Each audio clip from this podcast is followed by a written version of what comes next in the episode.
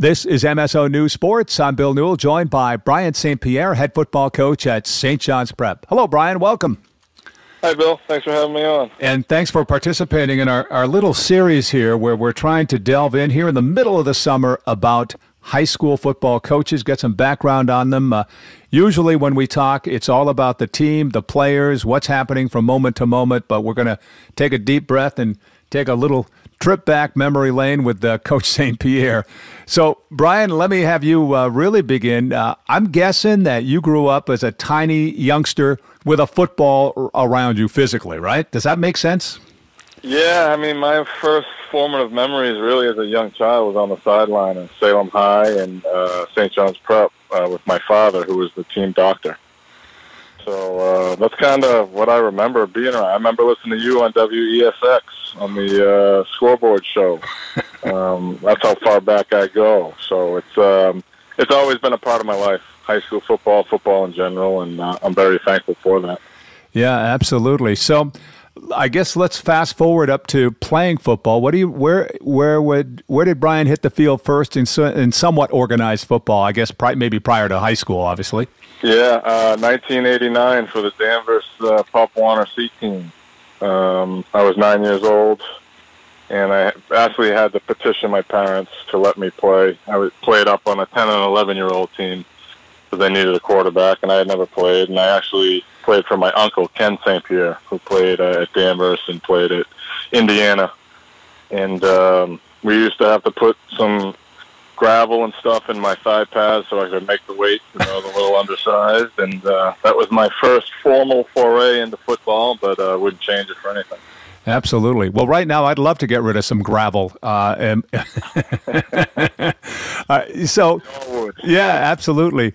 So, Brian, I'm we're fast forwarding through a lot of this, uh, but I, I want to jump to high school here. So, tell me about high school and, and how that kind of came together for you and, and how you kind of what it, what it felt like and what you were expecting walking in your freshman year, if you will.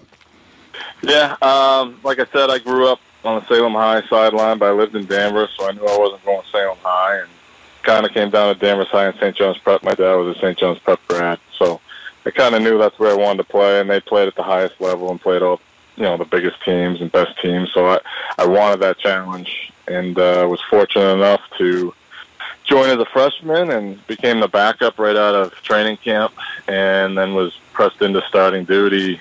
I want to say the fourth week of the season, maybe. I had played in the prior three or four games, um, played significantly, and then won the job and took the reins from there. And Coach O'Leary was good enough to trust a 14-year-old freshman with his team, and you know, the rest is history, I guess. Yeah, and it comes full circle with you replacing Coach O'Leary, as it turned out, right? Years down the line. That's correct. Yeah, um, he was my coach. You know, he had been there 30 years. I think he had probably been there 10 years prior to me getting there as a player and a student. So um, he was already, you know, had cut his teeth and was a veteran coach. And um, you know, I was a new guy coming in and just trying to learn it. And they had Rob Conrad, who went on to play in the NFL, Syracuse, and in the NFL. He was our starting running back. Um, you know, it was a huge learning curve for me, huge uh, jump up um, obviously. But uh, I had a lot of help, support. John Barbady, who was a legendary Watertown head coach um, in the 70s and 80s, joined our staff as the quarterback coach at the time, and he spent a ton of time with me and was really, really patient, but was really hard on me too, pushed me in in all the good ways. And I'm always I'll always be indebted to him for um, his patience and his um, ability to teach me how to just kind of be a leader in the huddle and, and command the position. Were you a part of that prep team that played Brockton? I think the first matchup you guys were hosting them a long time ago. I, I'm thinking that's before your time. Does that sound right? It was. Yeah. yeah I was on that sideline watching it that day, and that kind of solidified my desire to want to play for St. John's Prep when they beat Brockton that day in 1991, actually. Um, I was just a little guy still, but um, remember it well. It was such a huge win, and um, we had a lot of great battles with Brockton through the years that I was a part of, both as a player and then as a little bit as a coach at the beginning of my career. I think I can tell this story very quickly, but uh, you probably know it. But uh, Jim O'Leary told me once that. Uh, uh, that he met with Colombo, like uh, in the old uh, prep gym- gymnasium there prior to the game, and say, "Hey, what if we have a tiebreaker? What what formula should we use?" And Colombo kind of smirked or chuckled or something like that, and thinking, "There's not going to be a tiebreaker here in this game." And sure enough, there you go. The prep wins. So yeah. Yeah, it's a great memory, and you know, I remember him telling us that story as well. And, you know, I think there were some things leading up to it too um, from the Brockton side, and that's all good yeah. good, uh, good. Uh, it's a challenge. It's what you want to do. So I, I think that that was part and parcel for what you wanted to expect when you went to St. John's Prep. You want to play the best. You want to be in those situations.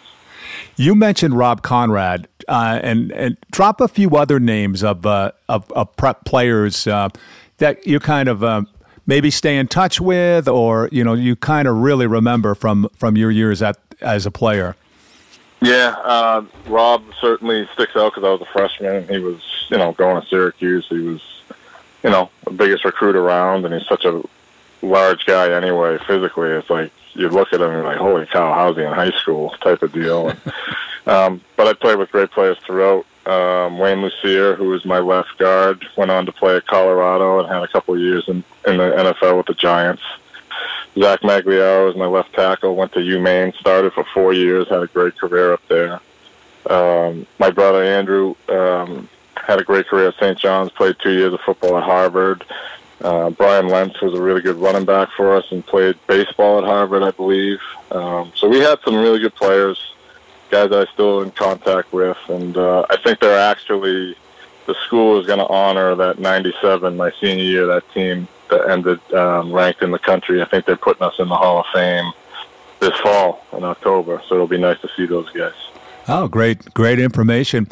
Well, now I want you to take us to uh, you entering Boston College to play football. So, what, what, give us those feelings. I mean, think about the feelings you had at this moment uh, in you know the summertime, July, August, prior to uh, starting at BC. What, what was going through your head?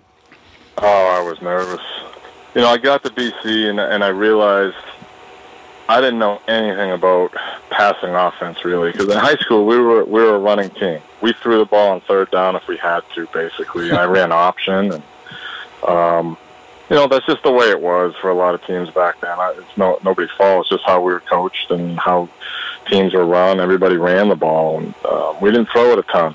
Maybe my senior year we threw it a bunch, but then we'd be up by so much we'd be out of games at halftime. So um, I went to BC and I didn't know anything about passing offense. So it was a huge um, learning curve for me that way.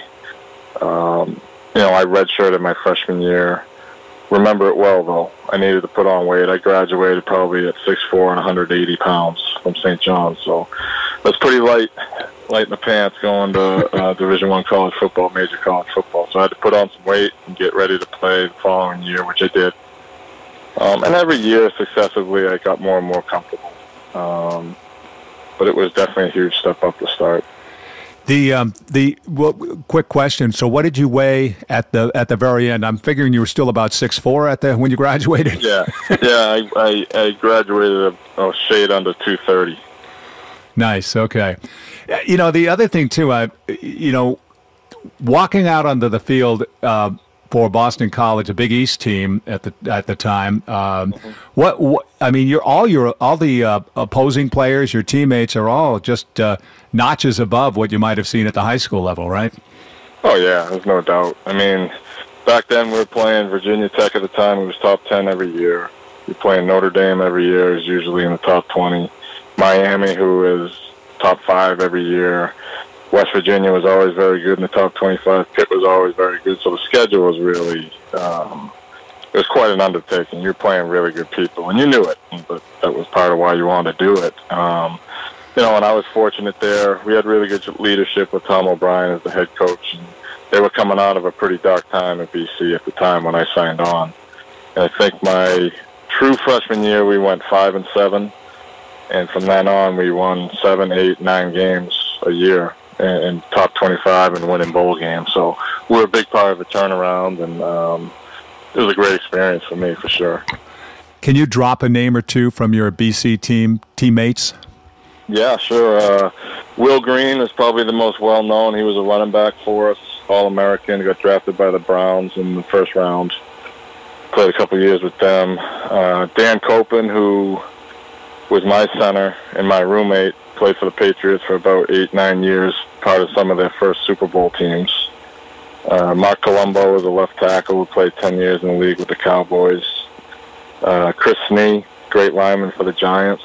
Uh, he was my left guard.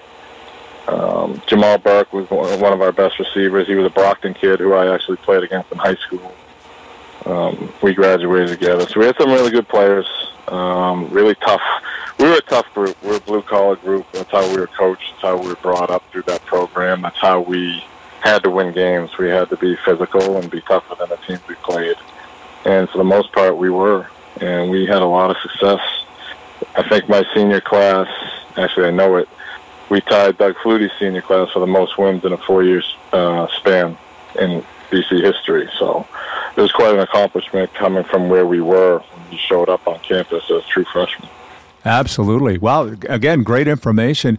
Uh, this sounds like a trite question, but I don't think it really is. But what was a signature game for you at Boston College? It might, and it might be a couple of them, but what, what game stands out? Oh, boy. I think two come to mind. One was a loss, uh, coincidentally enough. The 2001 Miami Hurricanes, who is probably, mm. well, it's not probably, they are the best college football team of all time. Uh, their entire defense, except for one guy, went in the first round.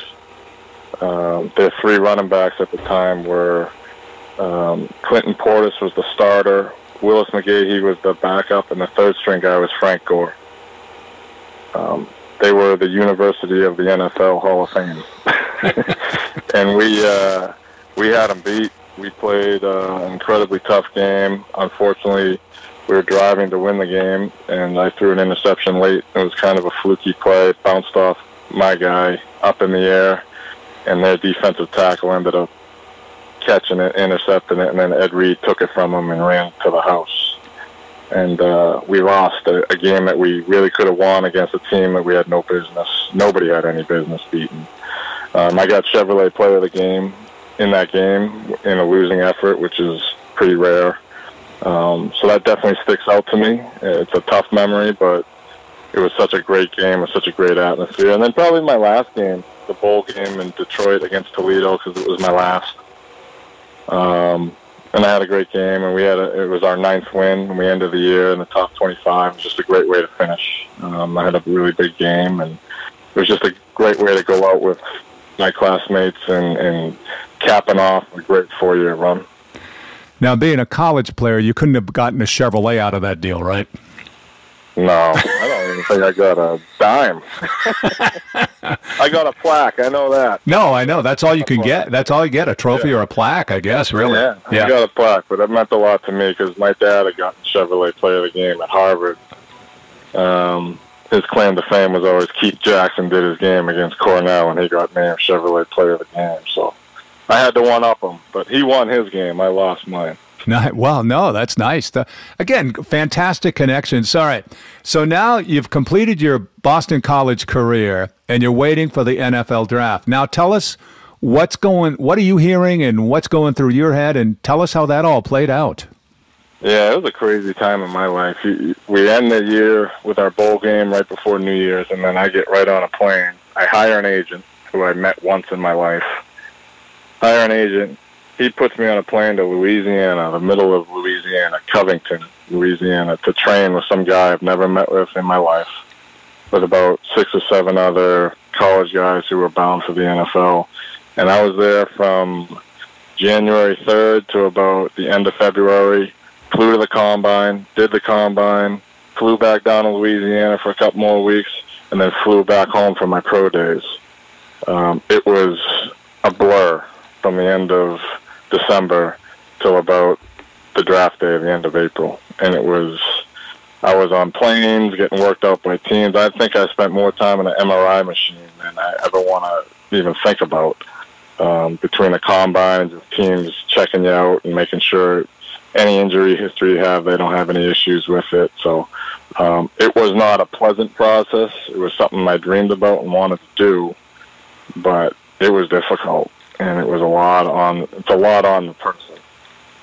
Now, it, it, a lot of that is evaluation, as you're noting. But did you physically? I mean, was that something you were getting stronger uh, during all of this?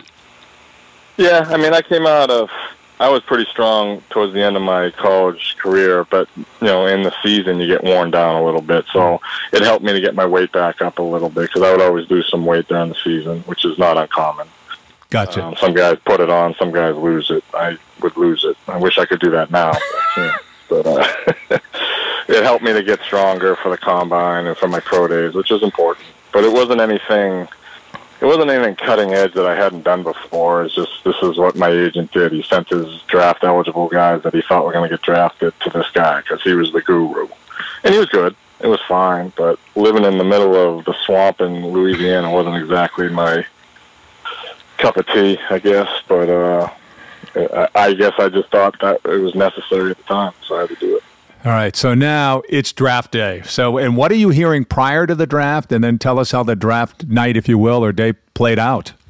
Yeah, it was crazy. I, all along, I was kind of slotted as the, the number six to number eight quarterback ranking, which could go anywhere from late round two, early round three to like round five, round six, depending on team needs and who has picks where. So I heard from the Dolphins in round three, and they basically called me and say, "We're going to take you. Are you healthy?" They call you because they want to know that you're alive and everything's good before they actually do the pick. And as I'm on the phone, the guy goes, "Whoops! I think we just traded the pick. Hold on." And so I'm holding on. He goes, "Yep, we just traded the pick. Sorry, we're going to try and scoop you up later." Great, you know, you're waiting all day, and it's like it's hard enough because you're like, where am I going to be? Am I going to get drafted? If so, where? What's the situation going to be? It's a ton of stress. And then they get that call, and you think it's happening, and then he's like, well, we just traded the pick. So I think they traded it to the Redskins or something at the time, the Commanders now. But, um, you know, so then I had to, back in those days, it was a two day draft. So the first three rounds was day one, and then rounds four through seven was day two. So I had to sleep on that and then wake up on Sunday, day two, wondering what the heck's going to happen next. And fortunately for me, I got the call from Pittsburgh in round five, and um, was very, very relieved, happy, but more so relieved than anything um, that I fulfilled, you know, one of my dreams. Physically, where were you those two days, the Saturday and Sunday of the draft? At home or somewhere else? Yeah, I was at home in my basement. I wouldn't let my parents throw a party on day one because I was like, that's probably, you know, if it happened, great, but I'm probably going to go day two. And then my mom was like, well, I want to have some people over on day two. I go, you can have them, but I'll be downstairs. And I just went in my basement and locked myself in. And, um, that's just how I chose to do. I just didn't really want to be around a lot of people asking me questions. And once it happened, then I went upstairs and tried to act a little more civilized. But what, what did they, Brian? What did they, what did, what did they have for food there? What was the spread like at the place? I, I, I don't even remember. I didn't partake in it. It was all gone by the time I got up there. all right, I'll and I'll try to streamline this uh, too, Brian, for you here. Um, but uh, man, I'm I'm impressed with this information you're sharing with us here. But tell us, you know, just give us a note or two from from your play playing time with Pittsburgh. Yeah, it was. So I came in as a rookie, and at the time it was Tommy Maddox who had a career revival, um, and then Charlie Batch, who was a former first-round pick of the Lions, who was actually a Pittsburgh kid, and then me. And then we didn't have a very good year. We went six and ten, and you know I didn't play at all. I was just a rookie third-string guy. And then fast forward to April, and they draft Ben Roethlisberger with the tenth or eleventh pick, which basically cemented my status as you don't have a future here as a starter at all. So that was re- really, really difficult for me. I just played one year and I wasn't really given a chance to do anything because, you know, I was young, fifth round pick, and just kind of giving those people time to develop. I made the team, which was big. A lot of guys that get drafted don't even make the team. So, but then a year later, they basically draft the heir apparent to start for the next 10, 12 years, which he did, or more probably 15. was the first ballot Hall of Famer. So that changed the trajectory of my career. And from that point on, not that I didn't my first year, but I had to fight my tail off to make every roster I was on. And I was fortunate enough to do it for almost a decade, but it's a lot of heartache and a lot of difficult situations throughout that process for me. And I don't think anyone dreams of being a backup quarterback. You dream of being the guy, but when you look back on it, I'm proud of the grind and how hard I worked and to do it as long as I did. And at the end of the day, football was very, very good to my family. So I, I really don't have any complaints. You know, it's funny as um, as as as accomplished as you were, even it, you know, as the situations that you described, there obviously must have been some down times for you, uh, feeling down. I'm talking about. Oh, it was it was a roller coaster, more downs than ups. Um, God bless my wife. You know, I got married my second year in the league, so she was with me through all of it. And um, you know, people don't realize all the moves you got to like. My third year in the league, Pittsburgh kind of released me with a wink, wink, nod, nod that they were going to bring me back a week later, but it was a roster adjustment, they called it. And Baltimore just swooped in and picked me up because I was on waivers, and that was the way it worked. When you're on waivers, every team in the league gets a chance to scoop you if they want you, and Baltimore scooped me up. So I get a call from my agent, you got to go to Baltimore. So my wife has to stay behind in Pittsburgh and pack up our Pittsburgh place and then join me in Baltimore when she can. Like she had to deal with so much stuff, and I think that's the unseen part of the the unglamorous part of NFL football. Um, it's a lot on the families, and it's a big part of why I decided to coach high school football and not coach at the upper levels. All right, well, man, you're leading me right into where I want to go here, uh, Brian, and that would be how tell us the steps that led you to coach at St. John's Prep. Yeah, um, I, I always knew that I couldn't picture myself not having football in my life one way or the other once I was done. Um, it wasn't my choice to retire. In fact, I've never officially retired. I got retired.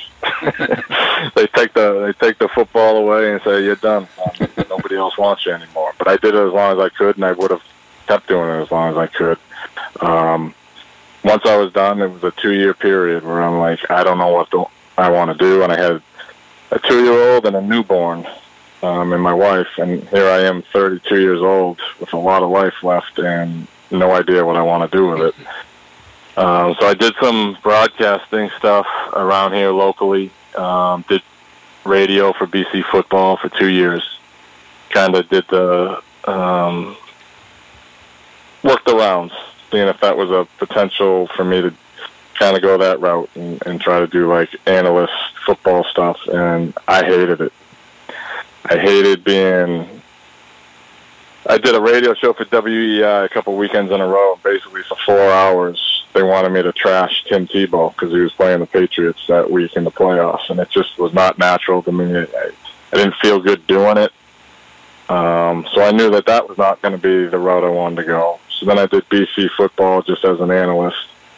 And I was on the sideline for the games, and I would do that. And being that close to the action, but not really a part of it, was almost as worse as the EEI stuff that I was doing. So I knew I had to be in the game. And coaching is the only way you can be in the game once you're done playing and you're too old. So I knew I wanted to coach. And I played long enough in the league that financially I could make it work at high school level. And St. John's have been asking me for years if I'd be interested, and I kind of always put him off because Coach O'Leary was my coach, and he wasn't ready to be done yet, and so I didn't want to get in the way of that. And then it finally got to the point where he was winding down, and they were basically like, "We're going to make a move, and we want it to be you, but we got to know." And I said, "Yeah, I'm going to do it because it's the only place I could really do it um, at that level." because it's bigger there. In my opinion, it's it's a big job. It's a huge job. It's a uh, high profile job for high school, and it's a place that I'm that I love and I have a lot of feelings for. So it all just kind of made sense. All right, I'm going to uh, try to cut to the chase and uh, you know just fire off a couple more questions here. As a as a high school coach, um, uh, the what? Let me ask you that. I mean, coaches evolve, times change. Are you the coach that you thought you might have been, you know, 20 years ago, the high school coach, or or is this job a lot different than the way you kind of pictured it? I never pictured it. Yeah. It's a great question, uh, and I never pictured it. I took the job, and I remember a couple of people being like, "Well, he's not ready. You know, he's never coached." And when I heard that, like in my mind, I'm like, "You have no idea how ready I am to do this. I've been doing this my whole life, and I was ready." The part that I've grown so much in, in terms of a coach, is um, understanding that it can't always be done the way you want, the level you want it all the time right away. You know, and I think that unfortunate at St. John's we have kids that are very bright, that work hard. Football is important to them for the most part, and they work really hard to apply what you're trying to teach. But early in my career, I was like, you know, I would have not outwardly to the kids, but inwardly to myself, like, why can't I get these kids to get to the level I want them to be at? And my wife would be like, because a lot of them are not going to play at the level that you did. and it, it it sounds simple, but it was like, yeah, no kidding. It's that's right. So I had to adjust my expectations in terms of how much I expected from the kids in terms of applying what I wanted done on the field without compromising the tenets of my football program that were non-negotiables for me in terms of treating kids the right way, developing players, making them better football players, and making sure they're doing what they're supposed to in the classroom, in the community. That football's it's more than just football. It's a bigger. This is more. It's bigger than that, you know, and that's always I've always felt strongly about that and I'm comfortable with that part of it. But early on, it was like I want these kids to play better. I want more production here. I want this kid to understand that, and it would be very hard for me. And even with some of my staff, you know, they had coached high school football, but I, you know, I'm coming from a, a different level and trying to implement some things, not a ton, but some things that we did at the NFL level, and their heads are spinning. So I had to slow it down a little bit, and, that's understandable. But um, we still operate an NFL offense. Our schedule is based off an NFL practice schedule. We don't have the meeting time with the kids that you do at the NFL or college level, but it's very much a NFL schedule on the field when we practice. And our install is what we did with Pittsburgh and what a little bit of what I did at BC. So the kids are getting it. Um, I think I just wanted it to happen faster, but we're there now. All right, coming down to the end here, but if there was an accomplishment, you know, that you've had at St. John's Prep, I mean, obviously Super Bowl wins are part of the accomplishment, but there's also the day to day, there's the player coach interactions, coaching staff interactions, and uh, there's big picture things, little things. But if I were to ask you, what when you can look at accomplishment, so that's taking something that might not have been there that is there now. What do you, what can you pull out, or what's a Brian St. Pierre accomplishment at the Prep? Oof. or or or a couple. You know what I'm saying? Uh, it doesn't. yeah, I, I, don't know that it wasn't it wasn't there before I was became coach, but I I know the most important aspect of coaching there and what I want my players to leave with is that football was a great experience for them at St. John's Prep and that they knew that I cared about them a lot. And judging by how much I hear from former players how much um, feedback you get from former players, their presence on campus, coming back to games. Those relationships, to me, are my biggest accomplishment because you want to impact kids in a positive way. Um, that's at the end of the day, that's the most important part. You want to teach them some values, and still values and toughness and mental toughness and grit and all that good stuff. But you also want them to enjoy the experience and look favorably upon their experience at St. John's Prep, and I think we've accomplished that. And I think that's what I'm most proud of. Um, those kids, I still follow those guys. Those guys still come back to campus, and there's a relationship there, and it's real and it's genuine, and um, that's what I'm most proud of. Yeah, and that's a true accomplishment, absolutely. And um, Brian, I'm leaving you with this question. Feel free to add on anything I didn't ask you about that you want to share, but I can't imagine. But anyways, um, Brian, here you go. This is this is just a kind of a quick question here. Football coach, you're busy off season, which it is now, but approaching the season and the practice schedule. But what right now for Saint for you and St. John's Prep football? What is top of mind right now? What today? What what were you thinking about the the thing that you needed to do or were concerned about immediately for St. John's Prep football? Can we break the huddle with eleven and function offensively, defensively, and special teams. can we find 11 guys that can do it? Because uh, you start, but that's one of the pieces that I love most about what I do is building that team, starting over every year because you really do. And um, I love that part of my job, creating a team and, and going through the process and living that process and all the ups and downs that come with it. And we put a lot of effort into it um, as a staff and as as a, a team, the players and staff, and um, that's the best part about it. Everyone wants to. Everyone loves Friday night or Saturday afternoon games. It's the Monday, Tuesday, Wednesday, Thursday grind. Uh, the relationships that you build and the things you go through, the trials and tribulations, and the successes and the failures, and that's what I love about it. And uh, that's what I think about all the time. How are we going to get this how are we going to replace this guy? How are we going to beat this team? How are we going to line up to this this year? I, I, I never stop. That happens all year, but this time of year I start getting especially itchy and thinking about it, and it's really broad based. It's the full scope. It's everything. Um, I just got my freshman team a, a third scrimmage, which I'm really happy about. I got that yesterday. They haven't had three scrimmages since I've been here, so they got a third one. It's going to help their development. So it's really wide ranging and, and full scope of the program. You know, the way you describe it, a lot of us as reporters, we're familiar with the team that goes out on the field on Friday night, as you say. Uh, we're we may be familiar with the changes being made during the course of the year, but for the starting point, those ingredients that are right now raw, kind of unput together like a like a chef might do, uh, you know, in the kitchen or something or other.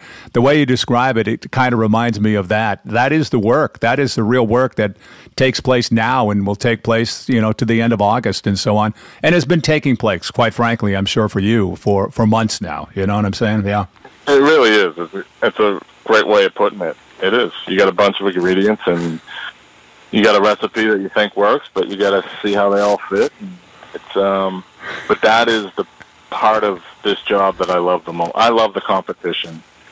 Uh, don't get me wrong; you'll never meet somebody more competitive than me. But I, I truly love the day-to-day interaction with the kids and growing. And um, you're not going to win a Super Bowl every year. We've been fortunate; we've won quite a bit lately, and it's great, and we all enjoy it, and we're proud of it. But that's over. There's no rearview mirrors in our program. Yeah. You know, we're always looking to build the next team. This is team 117 in St. John's Prep's history, and we're going to try and make it the best that they can be, the best team 117 that they can be. And I really get energized by that part of it, and that's what keeps me going.